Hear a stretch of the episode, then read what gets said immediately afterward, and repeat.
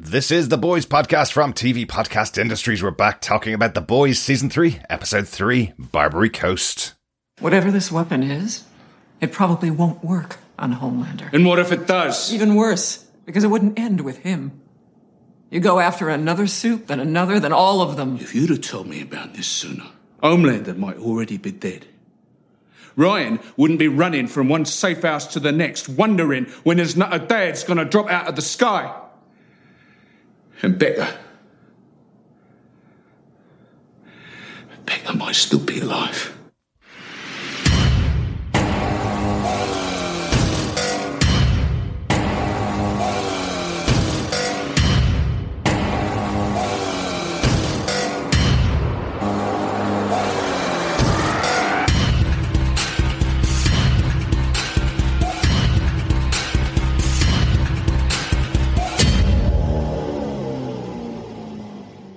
Welcome back, fellow boys and girls, to the Boys podcast on TV Podcast Industries. We're on to the third episode of the uh, the premiere pack, I guess we'll call them, uh, episode three of season three of the Boys Barbary Coast. I'm one of your hosts, Derek. And I am Chris. I have exploded the head of John, got rid of him, and I'm taking over for the next two episodes. Welcome back, Chris. I uh, hope you. your honeymoon went well. I, I did, it did. Unfortunately, I got a bit of the COVID. Um, I was planning on being back a bit sooner, but um, yes, COVID is still rampant around the world. Who knew? Yes, um, it is. I can no longer say COVID free since '93. um, it, just because it was a great rhyme. Uh, but no, unfortunately, yeah, it took me down for a bit. Um, luckily, Mm-hmm. I am vaccinated and it was not as bad as it could have been. Yeah, but you're on your on your um your rear, let's say. Yes, I was. I last couple of slept days, for yeah. Uh-huh. three days straight. And I was like, cool, I'm going to be in bed. I was like, when I got it, I was like, oh, I'm feeling great. I'm going to lie down. I'm going to watch Star Wars Rebels because I've Yeah. never kind of done that. I did get through one season, which I'm happy about. Very Uh, good. But the rest of it, it was like, I slept, I think one day I slept for 20 hours pretty much straight. Um, and I was like, oh, that's, that, that, that's not good. Interesting. It's re- it really sucks because I know, like we we kind of talk about it. Like myself and John got caught with COVID because we were traveling when we wanted to travel. We got caught and diagnosed with COVID, even though we didn't think we had it. We just thought we had a little tiny cold. But uh, definitely out there, uh, keep staying safe if you're uh, in packs of lots of people. I was watching the uh, Star Wars celebration last week, and it was it was good to see everybody that was there. We're all wearing masks the whole Yes. time, even in, a, in a massive event like that. So glad you're feeling better. Glad you're back with us for the boys. Um, I know I got your uh, Insta reaction after watching the three episodes. Just a mad, shocked face uh, watching the first three episodes of the boys. We will be talking in depth on the third episode here, and we do have. Thankfully, some feedback from our wonderful fellow boys and girls, so we'll be able to talk back uh, about your thoughts on those first two episodes. But do you want to give a, a sense of what you thought, Chris? It is the boys, unashamedly the boys. Um, it is pulling a lot of threads together in the first three. I see why they did the three together. Mm-hmm. This is the third time now they've done it, and again, you can see why they built this mini arc in. Um, they're trying to pull a lot of storylines, and I was like, I I did expect certain people not to be back, and they're all back, and I'm like, cool. You got Mother's Milk back, great because it was a point I was like, oh no, they're oh oh oh he's gone. Oh okay.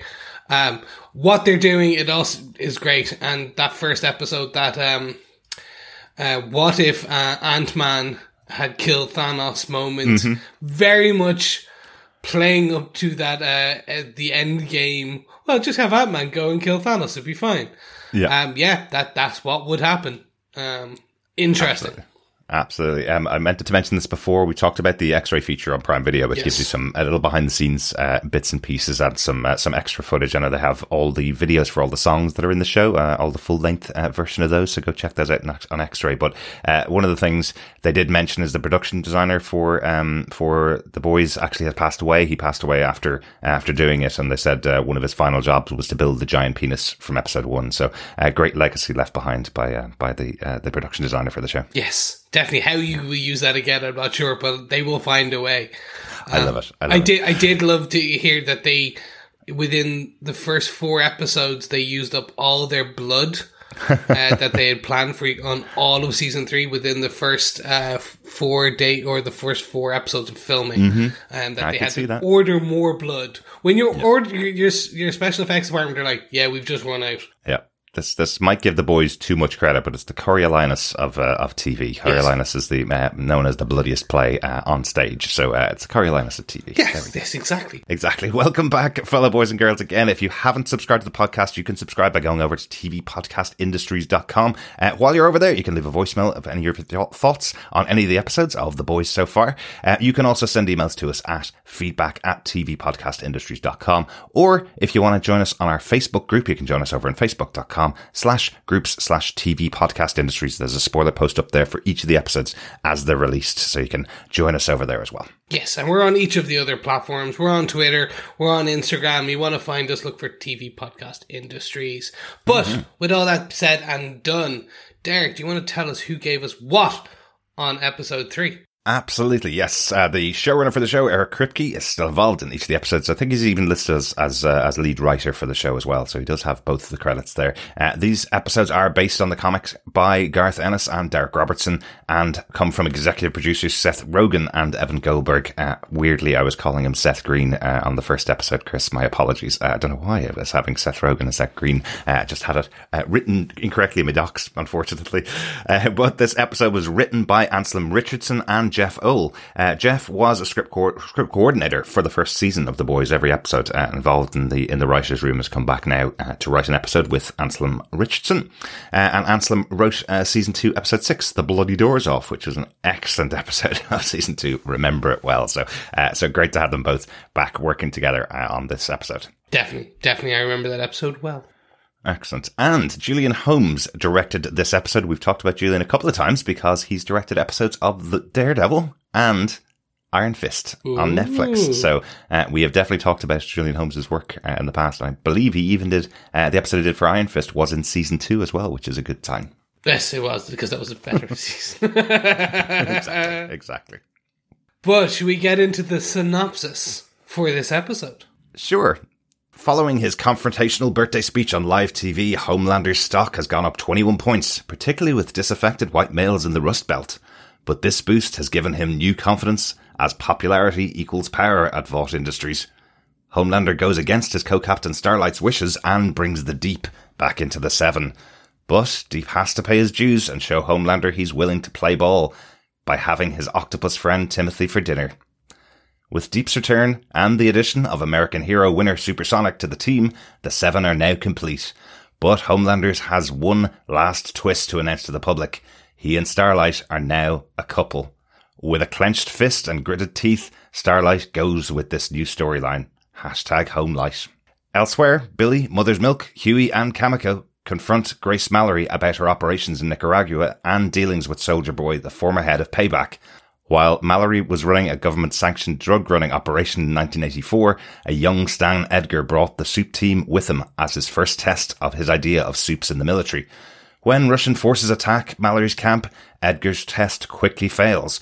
Untrained and untested, Payback creates havoc, killing half of Mallory's team and their own. Black Noir is left permanently scarred, and Soldier Boy is captured, taken deep into Russian territory. As Butcher takes in the story and the seeming betrayal of Grace Mallory, he recovers from his experience with V24, but his supe stepson Ryan realizes there's something very wrong with him as he attacks Billy's faster heartbeat and smells the V in his blood. Billy lashes out, pushing the boy away and telling him it's too dangerous to see him again. Meanwhile, after being contacted by his old flame Cherie, Frenchie has a meeting with Russian gangster Little Nina. In exchange for keeping Cherie safe, Nina wants him to work for her again. Frenchie negotiates his way out of there, but Billy needs the Russian connection and forces him to go back and arrange a meeting. That's the synopsis for episode three. Chris, we broke our cardinal rule on TV podcast industries. Oh no. Yeah, we talked about uh, something that happened in episode three on our episode two podcast. I have fixed it. I've edited it out. it has been deleted, uh, but it is in here now. It's just a small point though, but it is our John's, let's say, uh, protagonist moment from the episode. So I'm going to actually jump over to John and his thoughts about the arm break scene uh, within this episode. It's just a small one. It's all right. But this is what happens when I leave. I'm just saying. Yeah. I'm just saying. I am the apparently the dictator that keeps us on track. Um, I'm glad, but that's not true. That's definitely all. me. That's yeah, definitely me, Chris. Let's go. Take it away, John. Um, so Hughie's trying to get out of work. So I guess most people would call in sick or Mm-hmm. like at least sort of put on a snotty nose or a bit of a cough or something like that. He gets Kimiko to break his arm. Oh, yes. And so I guess he can have quite a while out of the office. So I really kind of enjoyed, um, just the, I mean, I couldn't watch it, but just that, you know, they managed to make it that that sort of just horrific that you just have to turn away. I can never watch anything like that. And you know, the boys uh, got me there. They- They, they did a good, purposeful arm break, which is always yeah. When are they going to do it? Are they going to break it on two, or are they going to get to three and then go for? You know, where are they going to land it? So. Really, kind of, just one of those moments for me. It's like when sharp things go near to eyes. It's like I have to just kind of Look away. look away. Yeah, absolutely, absolutely. I, I loved how the scene was actually built up with uh, the naivety of Hughie, um, Kimiko's willingness to be as violent as that, Yeah. and then layered in on top of we have Mother's Milk being completely practical here. So I love that you know Hughie comes in and goes, "Break my arm." Kimiko's like, "Okay, no problem," uh, but he doesn't realize how painful this is going to be. He doesn't seem to that doesn't seem to have gone through his head. Um, and Mother's Milk is going, no, no, you need to break his arm at this point here because you can't just break his arm because then he'll never get feeling Yeah, back. it needs to be a clean break, Exactly. so it, it heals well. Yeah, But, I do. I do like that about um about Mother's Milk this season. Laz Alonso, uh, the actor who plays Mother's Milk, has mentioned in the past about uh, about him being obsessive compulsive, the actual character being obsessive compulsive, that, Yeah. and that it will come out in the show, and we're really seeing that. Um, number of times in this episode, as as you mentioned, the kind of trigger point for Mother's Milk to go back to his old ways, where he goes and investigates all of his old files and lays them out on the floor. You know, even just that moment of seeing the way he's laid them all out, you can tell how obsessive he is about everything in his life. He's cleaning his desk as well when he gets back with with the boys and is giving out to Frenchie for effectively being a pig. Um, you know, Mm-hmm. yeah, So really, yeah, it, it's it's a nice little touch to the character. absolutely. I do wonder though. How did the boys get access to the Flatiron building in New York? Like that is a that is an amazing building that's so people know so well. And the boys have an office in, in this massive building. I guess they do have some perks and do have some connections, I suppose. But uh, I was very impressed with that. Like Mother Bill calls it out that even in this universe, this is the Flatiron building. It's well known. Yeah. it's a, a, a registered building. You should you should treat it with some kind of respect. So, Definitely, yeah. definitely. straight out of the comics. I will Mm-hmm. call that out straight away. The Flatirons, and I was just as soon as he said that, I was like, "Oh, amazing!" um, uh, so there's two points here. I'll just jump in on Yeah. The the break aspect was brilliant. Mm-hmm. Just again, just I, so I watched it through gritted teeth because I was like, "They're not gonna, they're not gonna." Oh, they did Uh huh. because like they nearly just like nearly popped it through skin, and I was Yeah. like, "Oh, okay, interesting." I don't know what it is about about it. Uh, uh, I felt a bit like Billy Butcher watching it. Um, I was I was smiling and unperturbed. Yeah. uh, let's say, but but John definitely did not watch the scene. Um, the OCD moment I think is absolutely brilliant with Mother's Milk. Um, throughout this episode and the previous, um, uh, because it is. Uh, it is a, a thing. I, I I'll put my hand on my heart and say, yeah, I'm, I I suffer, uh, and it's a stress trigger. So tr- when I get stressed, my OCD flares too dramatic. And seeing that actually portrayed in a very uh, similar way, where the more stress Mother Milk gets, the more his OCD then starts to flare, and he becomes. You do become compulsive, where he has laid out everything to the point where he's completely forgot about dinner on the stove. Yes, um, yes, which is uh, like really interesting. And then yes. Chris burns dinner all the time. I never burn dinner. no, I, I I do things in uh, numbers of three. That's the interesting point. When I get super stressed, it's the door handle three times. It's the uh, wipe the desk three times. It's I don't know why three's a lucky number. And that's why we always have three points in our podcast. Exactly, exactly. So, speaking of which, uh, that was kind of John's uh, protagonist moment, his boys moment for the episode. Not really. It was just an outtake from last episode because we, we messed up.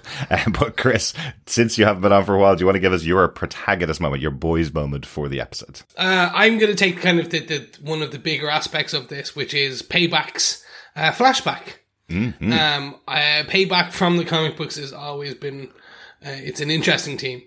and seeing them here, how they've been integrated in with, um, essentially with the backstory of Mallory being a young CIA uh, agent who was in charge of the cocaine being smuggled from Nicaragua back to, and they called it out, this operation. Mother's Milk goes, where? Tell them where you put the, you sold it to. Um, Exactly. and apparently that is, leans, uh, from some potential truth, uh, aspects of, uh, from the war previously. Yeah. Um, so I was just that, and then yeah, so we get to see the the introduction of um, a young Stanley Edgar bringing in payback to as a temporary test uh, with the CIA, embedding them there to see as a way to again get supes in the military. It's all about getting supes in the military.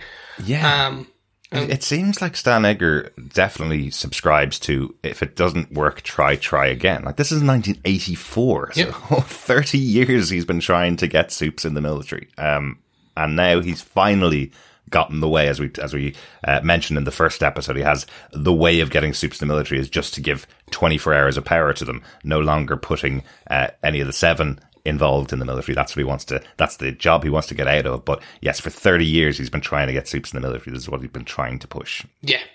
Um, so I, I, I really enjoy this. We get to see the stupidity of Supes again, uh, which is Mm-hmm. like the bug boy, I can't remember his name, flying up, Swatter Swatter, um, or Swatto. Yeah. uh, flying up, and then again, he is the reason that they got spotted. Um, and then again, they just go for blood. But we do see Jensen Ackles as um, Soldier Boy go full ca- his version of Captain America, um, because that is what this uh, team is uh, a bit of a. A a play on. You have the, him as Captain America, the Crimson Countess being a play on a Marvel character, um, and then you have the TNT twins being a play on the Wonder Twins from DC. Again, when the boys were as a comic book, they they took liberties quite a lot on who they were playing, and there's a there's a Hulk like character in the comic books Right. um, who is definitely interesting.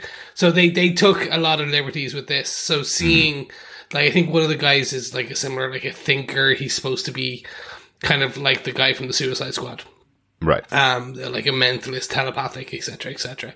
But again, you see them just get destroyed. Absolutely, and, and just the privilege of them. They arrive uh, in this uh, in this situation with no knowledge, no training at all, no idea what they're doing, and they just you know they're like, we need a couple of your guys to come and, and get water for our tents. Basically, that's the the first thing they say, and then they start showing off the whole time that they're there, and then when they're under attack, like God, this moment with poor Mallory, she's been at them the whole time to you know just just leave it to her. She'll work everything out, kind of thing. And when they get attacked, they take out what she say? 160 of her men are taken out, and a lot of them from the s- from payback. You know, Exactly. Um, like you see, uh, Gunpowder, who we saw the the adult version. Sean Pa- Patrick Flanery played him in the previous episode. This is the kid version of him sitting on a gun, shooting everybody in front of him, almost killing Mallory, Yep. just because he doesn't stop, doesn't let up shooting bullets. Basically, um, she's shouting out, going, "Those are my guys! Stop shooting them!" mate." You know, so uh, so yeah, they are awful, and this goes down so badly, um, including losing themselves. Swatto goes up and flies in the air in an amazing looking scene, gets hit by a missile, um, which uh, which heat seeks him. Absolutely excellent. I did love that moment though with Soldier Boy where he throws one of the guys up with his shield, throws him up in the air, and you see the impact Yeah. um, in the distance as his body breaks and falls to the ground. I just thought that was so good because so often with these superpowered characters punching normal unsuperpowered people, you see them just flying away and it's all fine. They're Yeah. grand. They're knocked out. And that's not somebody that's knocked out. no. this guy crunches. And again, with the boys, you get that sound effect. Eric Kripke has always been, when he said he wanted to do this, and it's from season one, we've seen the first second with Hughie as he loses his girlfriend. Like, Uh-huh. you heard the crunch, crunch, crunch, and the blood spot. Like, Yeah. and it's the same here. Um, I really enjoyed, especially with this. Uh, uh, there's there's two avenues on this where we're going to take this point. The first being Soldier Boy being taken away, and they're burying the lead, which is the apparently he got taken by the Russians, but we don't see it because Mallory is knocked unconscious.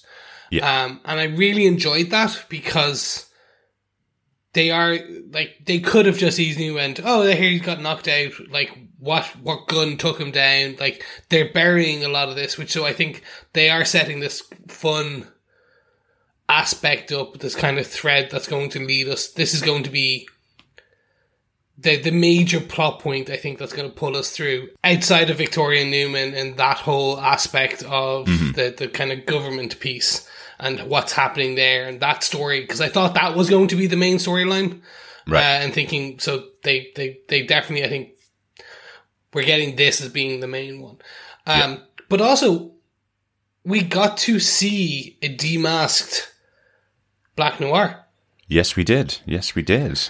um, so I'm not going to give anything away. I would just say they are potentially changing things up from Yes. the comic books, which is cool. Like again, and I again say potentially because you brought up a very good point about season two at the ending with Bla- Black Noir. Do you want to bring that up? Yeah, I was going to say the the season two ended with um, them confronting Black Noir or con- Black Noir confronting them at the Vought Towers building, and then him being fed peanuts, which he's allergic to and super allergic to. And I thought that that was like his uh, ultra weakness, and he'd be dead.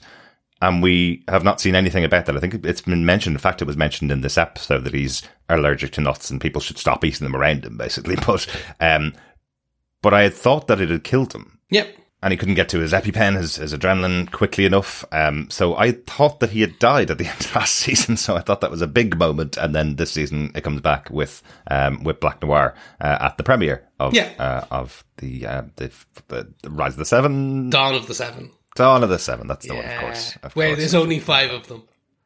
I love that. Still love that part. um, yeah, so this is interesting. So we see that this is back in 84. So he's about 20 something here now in 84, um, around the same age as um, Giancarlo Esposito's character. Um, so this makes Black Noir a lot older than we expected. Um, and we also see potentially he he may die or not die, but he's been uh, a, a large gash is taken out of his brain, yes. a large chunk. Um, his face is melted on one side, and part of his mouth is melted together. yeah. Um, explaining potentially why he doesn't talk in this. But again, that makes him super older than we originally thought, yeah. uh, as well as maybe he's still alive, mm-hmm. or maybe this is he died in back in 84 he died mm-hmm. again last season. And there's just this large there, there's many black noirs which i think they may be going for. But again Yes. only because potentially they're changing the storyline of what the comic books is. But again i'm, I'm here for this change because it's something i'm not aware of Yeah, and it is interesting that it that it call out that he has never taken off his mask in public before. He's trying to push for it. He's saying, you know, that they will accept a black superhero now. Um, someone like Eddie Murphy is massively popular in America in the in the mid '80s. He could be like that for the supes, you know. Uh, and Edgar's kind of going, no, not ready for it. Keep your mask on. So, um, so entirely possible. Yes, we could have had twenty different Black Noirs since the start. He's the uh, the center of uh, of the boys. He's the center of the of the payback team. So, uh, so maybe they just keep replacing him if anything ever happens to him. It's it's entirely possible. Of what a great opportunity for them. They can just keep the mask on and somebody else plays uh, plays the role. Uh, good stuff. Good stuff. Anything else about the payback flashback, Chris? No, that's really it. I do like how they, they pause it midway through um, to give us a, a, a throw up scene, but um, Yeah. especially because they literally pause it. Um, and I was like, uh, oh, it, that's a it's a fun way of doing it. Yeah, just as everything starts to blow up all around them, you just get a pause as Billy goes off and uh, goes off and pukes. Um, but I- wanted to just just pull a little bit out of that. So the reason why they're with Mallory is to find out for this weapon to, that that could be possible to kill uh, Soldier Boy. That's the whole point. So what we find out here is that she doesn't know the weapon because it's Crimson Countess that comes up and tells her he's been killed and then taken away. His body's been taken away by the Russians. So it so it turns out Crimson Countess does have the information that they need. Yeah. She was the one that saw it happen. She should know, and she got away from uh, from Frenchie and and, and uh, Kimiko in episode two. So uh, hopefully we'll see Laurie Holden now, back now. So they will have to go back and tra- track her down, track down uh, Crimson uh, Countess again. Maybe hear another one of her uh, Oh, unusually terrible good. songs. They were so good. That was just like Where would she be? you know, there's that there's that song um, in the US about the dogs. Um, they, they always make a joke out of it. Um, I can't. I I I would know it if I hear it, and any of our Okay. American listeners will know it's on the ads for like basically like uh, uh, an animal charity, animal shelter charity, and everyone makes Okay. fun of it. It's the same one that plays, and it's been playing for like twenty years. right. Um, it's very much, I think, a, a a slight on that, and the only reason I think that is because it's. I've seen so many jokes about that kind of type of thing. right. Right. Chimps don't cry, Chris. Chimps don't cry, they don't, but they are on the inside. Anyway, so all I was saying was they will have to get out of chase down uh, her to get more information, potentially, Potentially. But they have got a lead now that that uh, Soldier Boy was taken off by the Russians, so uh, you never know where it's going to lead them. Well, probably to Russia, but who knows? what yes. about yourself? What is your Exactly. major moment for this? Well, that's exactly it. It does lead on to my uh, to my uh, protagonist moment for the episode because I want to talk about Frenchie uh, and Little Nina, uh, a character from the comic books as well. So, uh, so n- nice to see Little Nina here. Um, it's great also to see Cherie come back. Uh, this was Frenchie's partner that we saw in season one, his partner in crime, and you know possibly love life. Frenchie tends to get around. We've heard we hear quite a lot about that in this episode as well. Um, but Cherie's got herself into a bit of trouble um, because she hasn't had the same opportunities that Frenchie's had. She has gone back to work for Little Nina, and she's still on drugs. So, um, so Cherie is now in a really bad position. She's had uh, what's it, eleven kilos of of, of uh, drugs stolen from her while she was high. Um, and now she's in massive trouble with Little Nina. She's going to get killed for it because she makes reference to another one of their uh, their friends who did something similar, and she cut off bits of his body while he was still alive. So, Yeah. um, yeah, Or did, as little Nina says, Cherie actually just stole it? The 11 kilos. Who do we believe? Cherie or little Nina? Who? You're right. You're right. There is there is no um there is no honor in th- among thieves, right? Well, I actually just played that Uncharted Honor Among Thieves, and apparently there is. Um, but who knows? Excellent. But it is Frenchie's partner. So Frenchie's, uh, Frenchie is our point of view character. Um, I'm not going to believe little Nina, uh, over Frenchie. And Frenchie seems to think, uh, she's in the right place. But yes, Cherie being in trouble, uh, ha- leads to Frenchie being taken by little Nina. Um, this kind of plays out interestingly. It plays out differently than I thought. Li- little Nina seems to think she has a hold over Frenchie because of Cherie. And, uh, he's kind of saying, well, look, I'm working for the CIA now. So uh, there's nothing you can do to me. Yeah. Yeah. Um, uh, but I do like the insights to uh, the sexual relationships of Frenchie in the past. Uh, it made me laugh. One of the guys kind of going, uh, Lil Nina needs to see you. And he goes, how are you getting on? Um, are you still, uh, are you still having somebody, a French guy have sex with your wife? Um, basically, which is Frenchie in the past. And then we find out from Little Nina that they've also had a relationship in the past with, uh, a little bit of, um, dog collar action. Yep. I guess. Yep. Yeah. Um, and a bit of a, a safe word and all. Yes. What, what is the safe word, Chris? Can you remember? Oh, I can't. No. You can't. All right, great. I can tell you then. Go it's on. Vincent Cassel, which is Frenchie's uh, shout out from the comic books. That's what he shouts when he goes into battle uh, in the comics. He shouts Vincent Cassel, uh, very famous French actor. So, um, so good, good little touch there. Um, but I like how it how he extricates himself from the situation, gets himself out of there. He's. It seems like Nina would do very bad things to him, and so Frenchie's just about gotten away with his life gets back to uh, the boys' headquarters in Flatiron Building, and Kimiko's telling him it's time to go. We need to get out of here. Uh, the boys aren't good for us. Let's let's go right now. And then it turns out all the work that that uh, that Frenchie's done to get away from Little Nina is all for naught because they need that Russian connection. They need to go back to Nina again and ask uh, effectively to get to Russia, possibly to investigate this uh, this situation with Soldier Boy. So, uh, so I do like how it plays out. It's an interesting connection, something different for Frenchie to do. Um, you kind of feel in these scenes where, especially having the boys go to uh, go to Mallory's place to ask this information, a lot of people kind of sat around in the episode, um, listening to uh, what Mallory was going to say. So there was no need to French for Frenchie to go there. So nice to have a sideline story for him at least. Yeah, and it, even more so that it is him now having to very much decide about his old life versus his new life versus a potentially newer life with Kimiko. Uh, and um, I, I I did like that that that aspect of it as well. Where Yeah. she she does go, I'm done. I just want to be out. Like we need to leave, and it's that before anything can even happen, before he can even say you have the rest of the gang kind of breaking down, coming in, and just kind of that's it. We're on to Yeah. the next.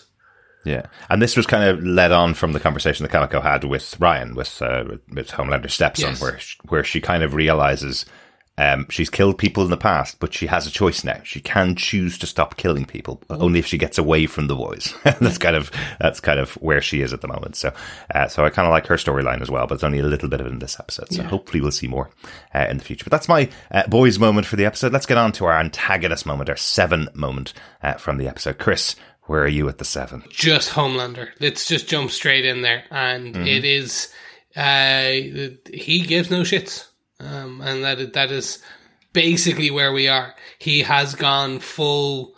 I do not care. It, it is essentially um, he starts talking. He wants to be loved. He is happy to be loved, but he will equally be okay with being feared. He's absolutely fine with being feared, huh? That was Yeah. that speech. That speech showed me, or again, just brought in why Anthony Starr is so good Mm-hmm. in this because he is smiling, everything is happy, and he just gets happy. this malice, this Mm-hmm. just evil Superman. Because he's just talking about, yeah, at first I'll take out kind of like the Pentagon and the White House and kind of Mm-hmm. the, I'm, you know what, shits and giggles, I'll, I'll might destroy New York and maybe where are you from again? That bum town in Idaho.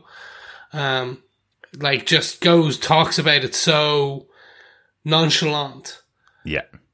and just all because Starlight is like, I'm going. She brings up the the the, the flight tape again to mm-hmm. try and bring re, rein him back in, and we just see now that the fact that Stormfront is dead, he does not care anymore, mm-hmm. and like so, it is And more importantly, his rating has gone back up. Oh, so yes. that's that's the big thing for him. He was told effectively to just step back, uh, stay in the background because people don't really like Homelander anymore.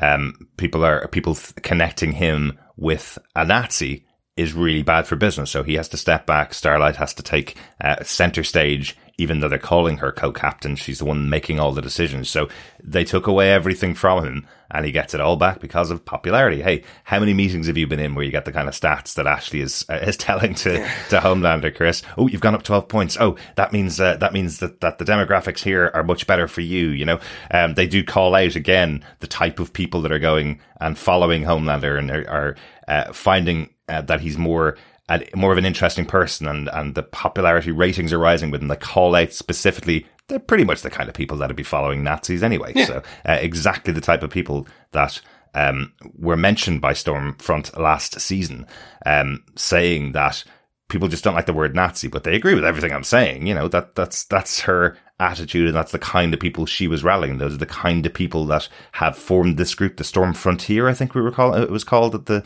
at the opening of the season. Um, this group that's been formed to follow her teachings and follow her way because they totally believe what she was in. Now they're now they're lining up behind Homelander after his new speech on TV. So the Uber mention. uh, yes, absolutely. And for Vought, doesn't matter. It's all about the numbers. It's all about selling whatever we can sell. So now Homelander's back on top and they have nothing on him anymore. Every single thing they that that uh, Starlight tries from I'm your co-captain Stan Edgar said I'm I, I'm the one that makes these decisions doesn't work and having the video uh, which he previously didn't want to get out now it's if you release it then I just kill everybody everybody Yeah. so I, I'm very much interested to see the the Stan Edgar Homelander face off, which Hmm. i- that that's where we are barreling to Like that will happen, and I'm, I'm trying to. Usually, what we've seen here is that Stan Edgar has something up his sleeve, Mm-hmm. um, and Homelander's openly now talking about kind of he talks about to the to the the jumper earlier in the previous episode where he Mm-hmm. Yeah. was born in a test tube, but doesn't really have a birthday.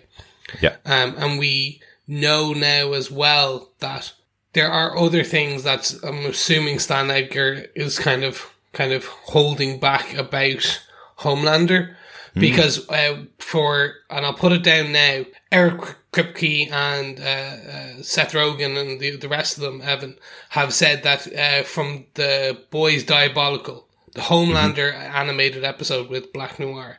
That one is now canon and should be watched because it will relate to something that happens in this. Yeah. Um, so if you have not watched that, please go watch it now. It's a like about a 10, 15 minute, 12 minute uh, animated short yeah.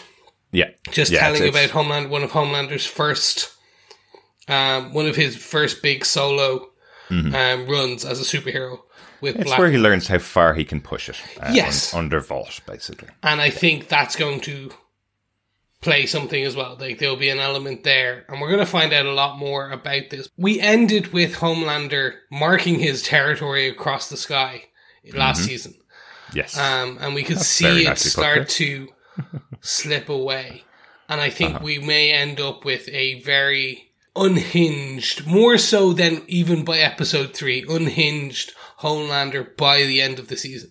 Absolutely. He's just testing the waters right now. You know, he's just he's just coming up with some things that he can do to mess with people. Yeah. You know, um, I'll talk about one in, in my antagonist moment in a second, but the other one that goes on in the episode, he's effectively messing with the new co-captain. He's messing with Starlight throughout this episode, culminating in him creating a storyline on TV that the two of them are in a relationship together. And Starlight just has to grin and bear it. Yep. Right? Even Hughie tells her, who's been the one that has been telling her to run away from day one. Even Hughie tells her, well, you got to stick it out because we might have a possibility of killing Homelander in the future. And he, he will go after you if you leave effectively. So, uh, so keeping her in harm's way effectively to avoid her being in worse harm's way. um, so all the choices are bad for her, but yeah, he's, uh, he is out there messing with people right now, but I think we might see a more real world example of that moment last season where, uh, where we saw Homelander destroy everybody in front of him, um, from the parapet, all the, all the public that were, uh, that were standing in front of him that was going on in his mind. I think we, we Yeah. may see him wreak havoc on, uh, on all of America by the end of this season. Yeah.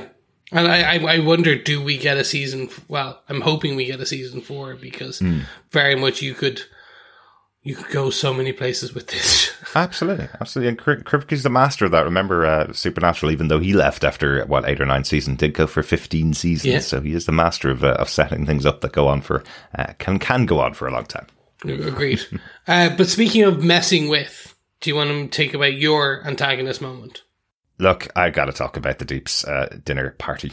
Um, wow, poor Deep. You know, um, we we've said from the first episode and the first moment that Deep, as a character on the show, is irredeemable for what he did to Starlight joining the uh, joining the group. She was brought on board at the Seven because of the hope that she had, because of the hope that she would give to the public, and instantly he took that away by raping her. You know, um, that's completely irredeemable. But what they do do on the show consistently throughout throughout each episode of the season that he's appeared in is punish him for that moment, and none more, I think, uh, so far than than what we see here. Um, we see him getting building himself back up. Himself and his his new wife um, are building themselves back up to the point that he's now back in the seven, the seven most powerful supes in all of America and all of the world. Really, he's brought, brought himself back to this point but not without punishment. Um, Homelander is going to make him pay. Uh, he's going to make sure that he knows if he puts him back on the team, it's another person that Homelander controls. Um, that is really what he's looking for. Starlight had the ability to add two members of the team that he would have no control over. So that's why he's bringing back the Deep here, and he's going to make him and force him to uh, do everything that Homelander says. Um, but the scene itself is really shocking. I think because we'd seen the sex scene earlier on with his wife, where he's watching Timothy watch him, and the two of them are getting pleasure from each other while he's having sex with, while the Deep's having sex with his wife. Because we'd seen that, and it's kind of a comedy moment. um, five minutes beforehand, and then we see a live version of this octopus of Timothy, as we hear, who has a wife and kids, um, as the deep says, be placed in front of him to be eaten whole Yeah. to prove his loyalty to Homelander. It's shocking. It's really shocking. And the fact that his wife is sending him a text going, eat the octopus.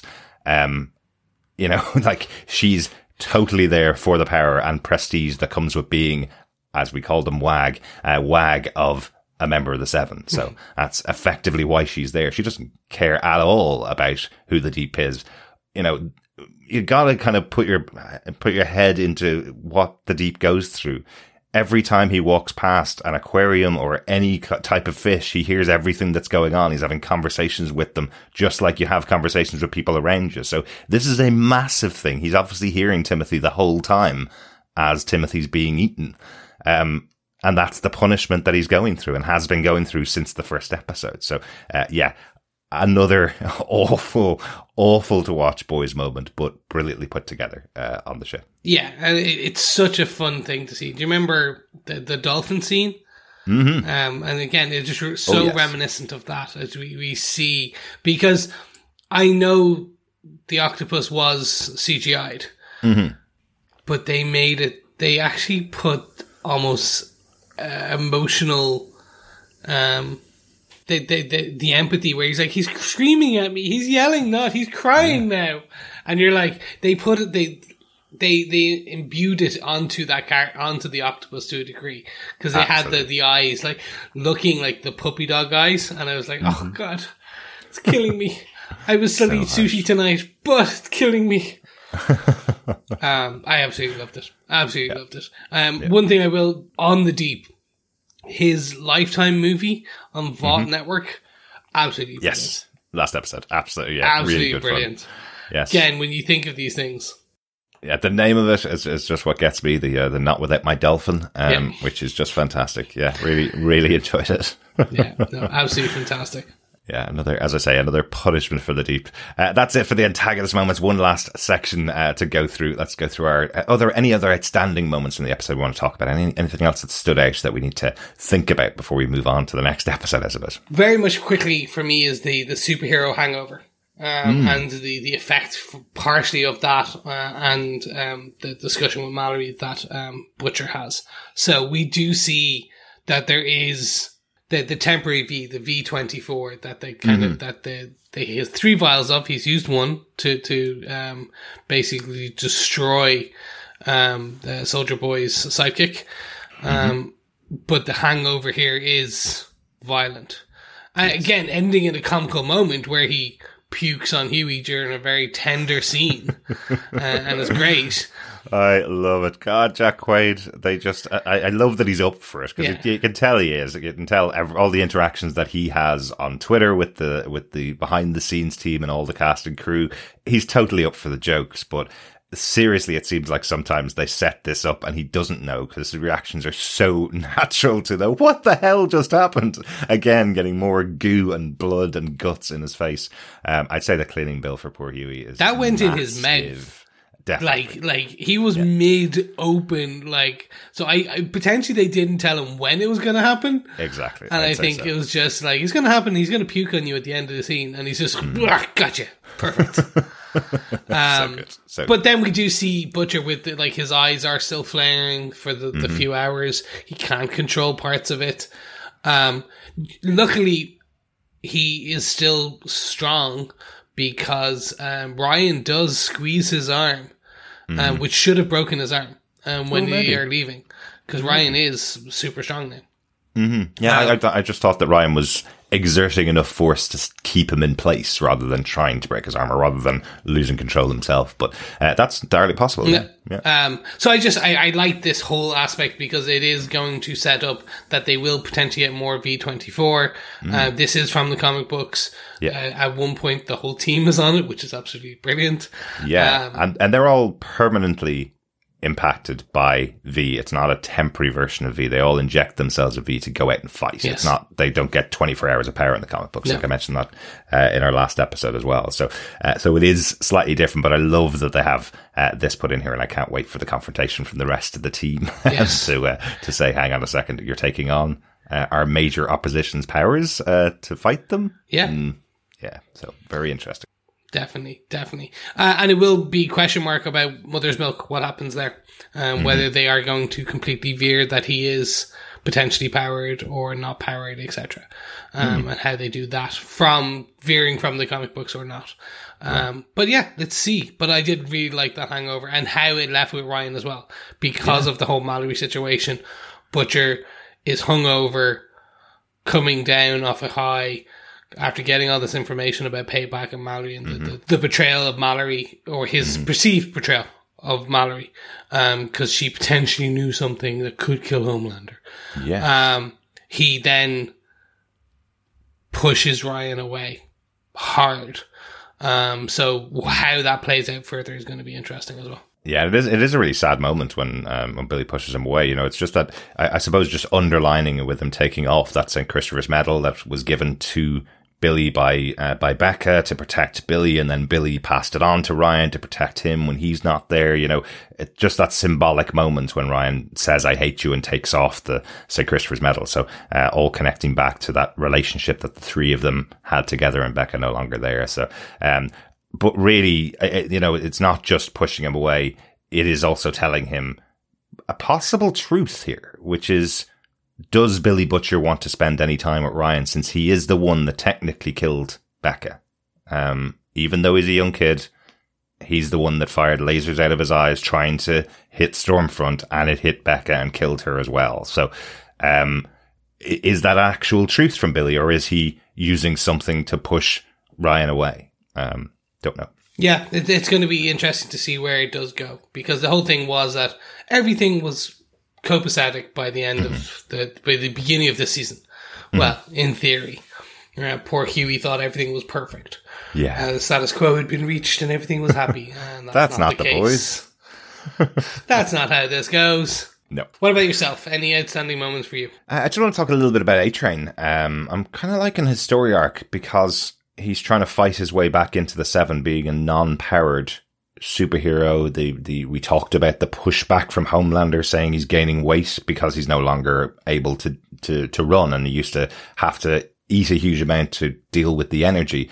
Uh, and now he's trying his new tack, which is trying to dress up in native Jamaican colors to represent the black community. And I love that his brother has come back now. Um, they had a falling out because he was taking uh, was taking drugs last season, and himself and his brother had a falling out. And now now his brother's coming back to him and trying to bring him back into the family, trying to give him some support again. Um, but I love the reaction of his uh, of his sister in law and his nephews when they see him in his new outfit. They're all going, "That is." Terrible, and we know you don't represent our community at all. But I'm wondering if we'll have a bit of redemption for uh, A Train again. A Train's the one that kicked off this whole storyline for Hughie. He's the one that killed Hughie's girlfriend. Um, accidentally, yeah, but he didn't care. And now they're effectively setting him up on this path that potentially he might care for his community. Um, his brother's showing him this this uh, this video of a a woman who was mugged and another supe blue hawk. He murders a black guy who's just walking down the street for no reason at all, other than to say that he's done something about it. Yeah. Um, he's just taking his own power into his own hands. We talked a lot about this season that the superheroes on this show are just children with superpowers. They're not heroes at all. They're just doing whatever they want to because they're massively powerful and they can't be stopped by anybody else. And they're getting away with it. So will A Train now veer down that path? Will he actually make a difference? Will he become a good character as the show goes on? I, I really like that, that they have this storyline going on in the background while he's trying to figure out a way to just get into the marketing style of things. Maybe his brother will get through to him now. I, I, I, think they are going to do a BLM moment for A Train where he is the, the center point and he kind of becomes a figurehead because he calls uh, um, he calls out that that's not who he is. Like he's not Martin Luther King.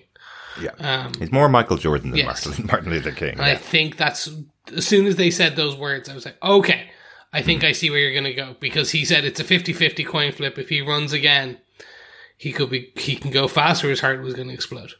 Yeah. It's th- that's where they are. So I think they may do that type of movement, that type of piece, and he is going to. And I that's it's an interesting. Going to be an interesting one how they they they draw this. I think that I have full faith in that they will do right by this. Yeah. Um, I have no worries or qualms about how potentially this will go. Um, I, I think that they'll play part of it will be for comedic effect, part of it will be very similar to season two and the Nazism and the, the rise of Nazism, I should say, or fascism in in the world uh, today.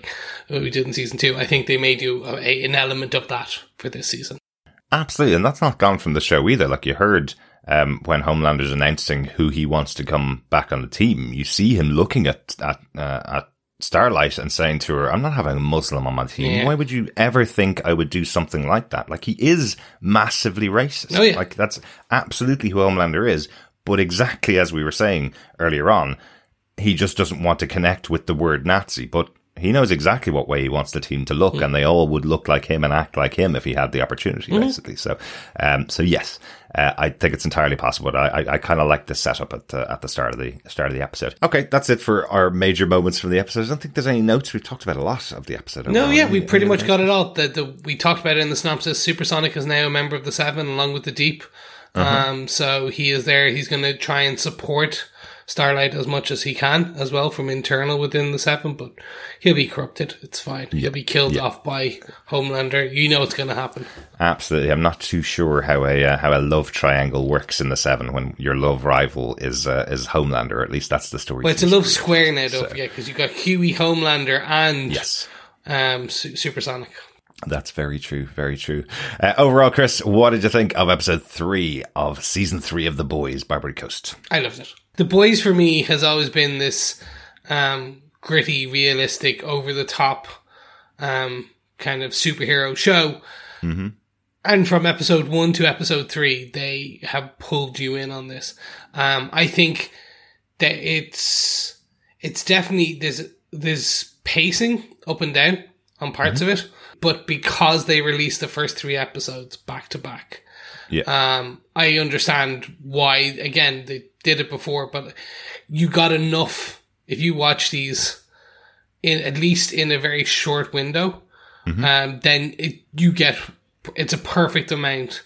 Um, but I can see aspects of if this was kind of released weekly on the first three, you'd be like, Yeah. oh, what, what? Hold on, give me one second. Like, back it up there. Like, just remind me again what this part was.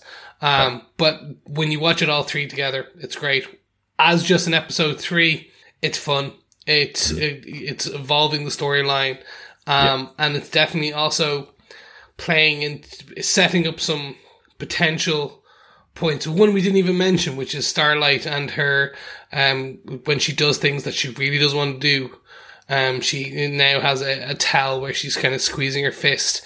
Um, Yes. and so there's a whole storyline there that we're going to get to, which is going to be absolutely fantastic to watch. Yeah. In the way it's portrayed, I should say. not, not the abuse, obviously, of course.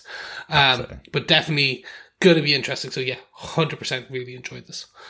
What about yourself? Really liked it. Uh, this episode, as you say, Chris, it's it's the slower of the episodes, but because we have it centrally wrapped around the introduction of Payback and seeing this version of Jen- Jensen Ackles as um, Soldier Boy, because we have that, and because we have that kind of flashback almost to uh, to 1984. Um, it makes sense why it's a little bit slower.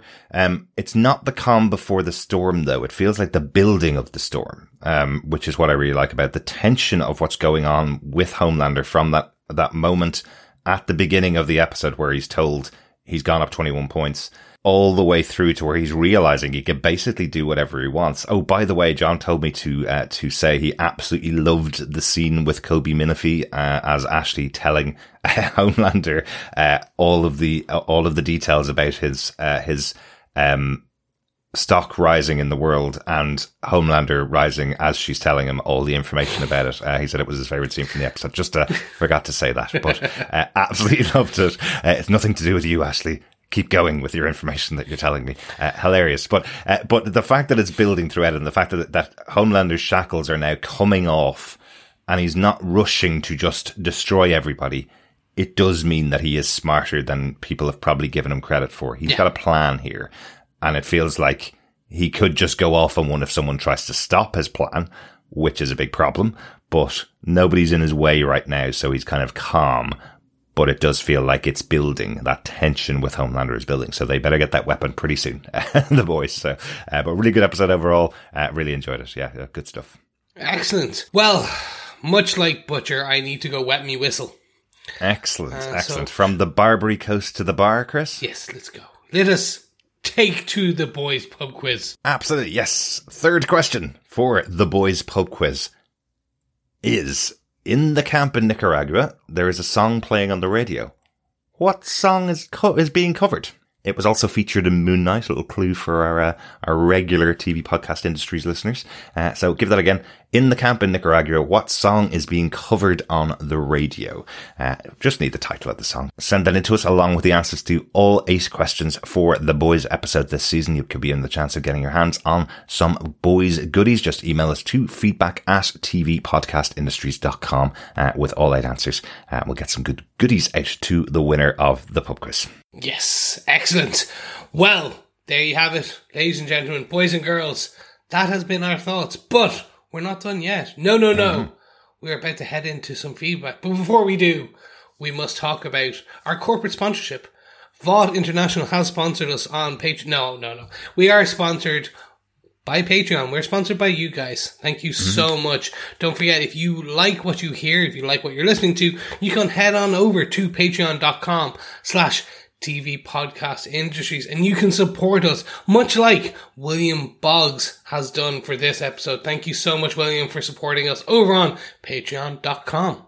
Absolutely. Thanks so much, William, and thanks to everybody who supports us over there on uh, on Patreon. Uh, I've been able to buy some new equipment uh, for the podcast, which hopefully uh, is is getting the benefit on on uh, to our listeners and to ourselves. It's making it a lot easier uh, to record and edit than it has been in the past. So, thank you to all of our patrons for uh, for supporting us. Yes, thank you so much. So you can support us monthly for any amount over on patreon.com. Or if you'd like to support us with a one-off donation, you can pop on over to buymeacoffee.com slash tvpi and actually buy Derek a coffee. Because you can buy him a coffee while he edits into the wee hours and we'll whiskey it up a bit and make it Irish. And because just, you know, it is the boys. Um, but if you got no cash to throw our way, do not worry. You can support us by subscribing to the podcast on all the places, on all the networks, and sharing it with your friends because sharing the podcast is what, Derek? Sharing the love. Yeah. Absolutely. Thanks so much to everybody who's been sharing the podcast as well. It's great because there are so many podcasts out there that cover multitude of shows. Um, we were the number one boy, boys podcast uh, in for season two of uh, of the boys, so uh, we'd love to reclaim that position. That would be really nice. Uh, so it. please share the podcast. It'd be really nice uh, for everybody who listen who watches the boys to be listening to us. Yeah. So tell every world, tell your grannies, tell your grandmas, tell your granddads, your opas, your omas, um, and anything else. Your mums, your dads, your nanas, your uh, I don't know. Just tell your family. Come on, Absolutely. because we want to hear their else. thoughts. Because do you know what? We listen and we read out your feedback because that's where we're going now. Absolutely. Yes, let's get over to the feedback section. First up, we're going to start with Facebook. On our Facebook group at facebook.com slash groups slash TV podcast industries, there's a spoiler post up for each of the episodes of the shows. Uh, first up, Salima Kislar had some thoughts on the first episode. He says, all right, well, they certainly raised the bar again, didn't they? That scene with Termite was absolutely insane. Butcher is a diabolical genius. It looks like they're getting close to the comics this season with Butcher in all black, the team working for the government in the Flatiron building, and we know the boys will be taking V soon. I'm loving the spycraft elements with Maeve informing Butcher and MM still running his own investigation despite being out of the boys. Looks like we're in for another great season and will, will possibly culminate with a powered Butcher versus Homelander showdown. Oh, and Charlize Theron is everywhere. Salim also had some thoughts after he listened to our first podcast episode for episode one. He said John was on fire in this episode. In retrospect, I should have seen Neuman working for Vought coming. Uh, her first victim that we saw was Raynor, just when she was getting too close. And of course, her powers must have come from Vought, because that's where everybody's powers come from. Exactly, Salim. Absolutely, Salim. Uh, John loved that as well. Um, just to let you know, Chris, uh, we obviously are a PG podcast uh, here on here on the boys, so no cursing, no uh, no major adult material. But John was really enjoying pushing the boundaries of what he could say before I cut him off and edited him out. So uh, yeah, so most of it made it. Most of it made it. Let's say. Yeah, because it is. It, it was a. Um, it was a shrinking and engorging and enlarging moment with termite. Obviously, Yes, it was. Uh, uh, and of course, yeah, to see such spectacular technique being done uh, and called out is such an amazing thing. I think I kept it all PG there. You don't need to edit any of that. uh, but thank you Good so much. Celine. Thanks, Liam. Yes, and over on Facebook, we also had feedback on episode one from Dr. Bob Phillips, who had this to say. They didn't want a slow ramp up, did they? The recap before the show proper did a cracking job of resetting expectations. It reminded me of the buckets of gore involved, but I was properly surprised by the ter- terrible termite scene. Perfect though. Homelander keeping Stormfront in a secret hospital bay just brings home his narcissistic worst. And that set of scenes with Edgar, A-Train, and our ancient Nazi were played perfectly. With the good guys ish. I was a bit surprised by the discovery of Hughie of Neuman head popper in episode one, where I'd been guessing it would be in the mid scene reveal. How will we get MM back into the fold? Will Starlight get it on with Supersonic? Does Hughie get more suits? How addicted does Butcher get to Temp V? All will be revealed, I'm sure. Yes, Dr. Bob. Partially, a lot of it has been revealed already. Yeah, and Hughie absolutely. lost his suits. That's how much it's changed already. Absolutely. And and did you see the uh, the uh, love triangle incorporating Homelander? Like I was absolutely thinking what Doctor Bob was thinking. We're going to see uh, Starlight end off with Supersonic because they have a past relationship, and Hughie and herself's relationship is not going well right now. He's starting to hide things from her. So nope, not at all. Nope. Homelander comes out on TV and says live that she's his new girlfriend. Uh oh. Yeah. yes, it's definitely an interesting. It's going to be fun. But thank you so much, Dr. Bob, for Thanks, all that Dr. Bob. Absolutely. Jamie Lawton says some nice call out to the original comic, like the Boys HQ in Flatiron Building in New York and seeing Simon Pegg, the reason I started watching The Boys in the first place. And in a roundabout way, started listening to you guys' podcast. Also, the confirmation that Bobby Singer, played by Jim Beaver, is Dakota Bob. Sorry, I'm gushing with excitement as I was waiting to see this for so long. I wonder if the reason why JB listens to us is because um, we have a Euro- European accents like Simon Pegg. Maybe that's what it is. It is. And we go, wee Hughie. Go on, wee Hughie. Well, that's a Oh, Scottish that's accent, my Chris. worst Scottish accent that we wee Hughie was supposed to get. I can go French on. Oui, oui. Oh, oui, oui, monsieur. You know, this is how we talk now. It's all French.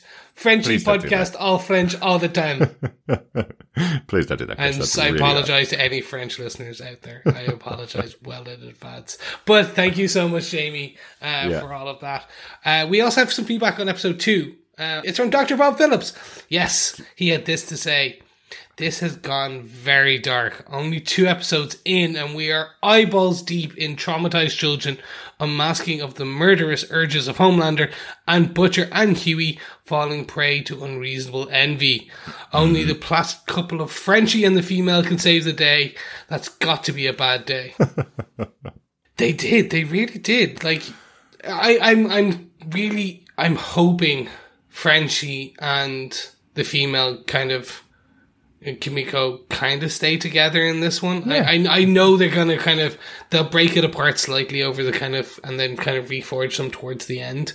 Um, but I, I do like that because I don't know what it is about that the two actors kind of have this chemistry on screen Oh, yes. that is just really well done and it's almost um it's not kind of like hot palpable oh my god it's so it's so visceral they're gonna they, they're amazing it's very much a uh, an emotional kind of bond like it looks great especially when he is communicating in sign language to her. And didn't, and didn't he say he learnt it just because of her? He Yeah. didn't know it in the past. He, knew, he, he learnt it just to get closer to uh, to Kimiko, which I think is is a, is just really good part of their story.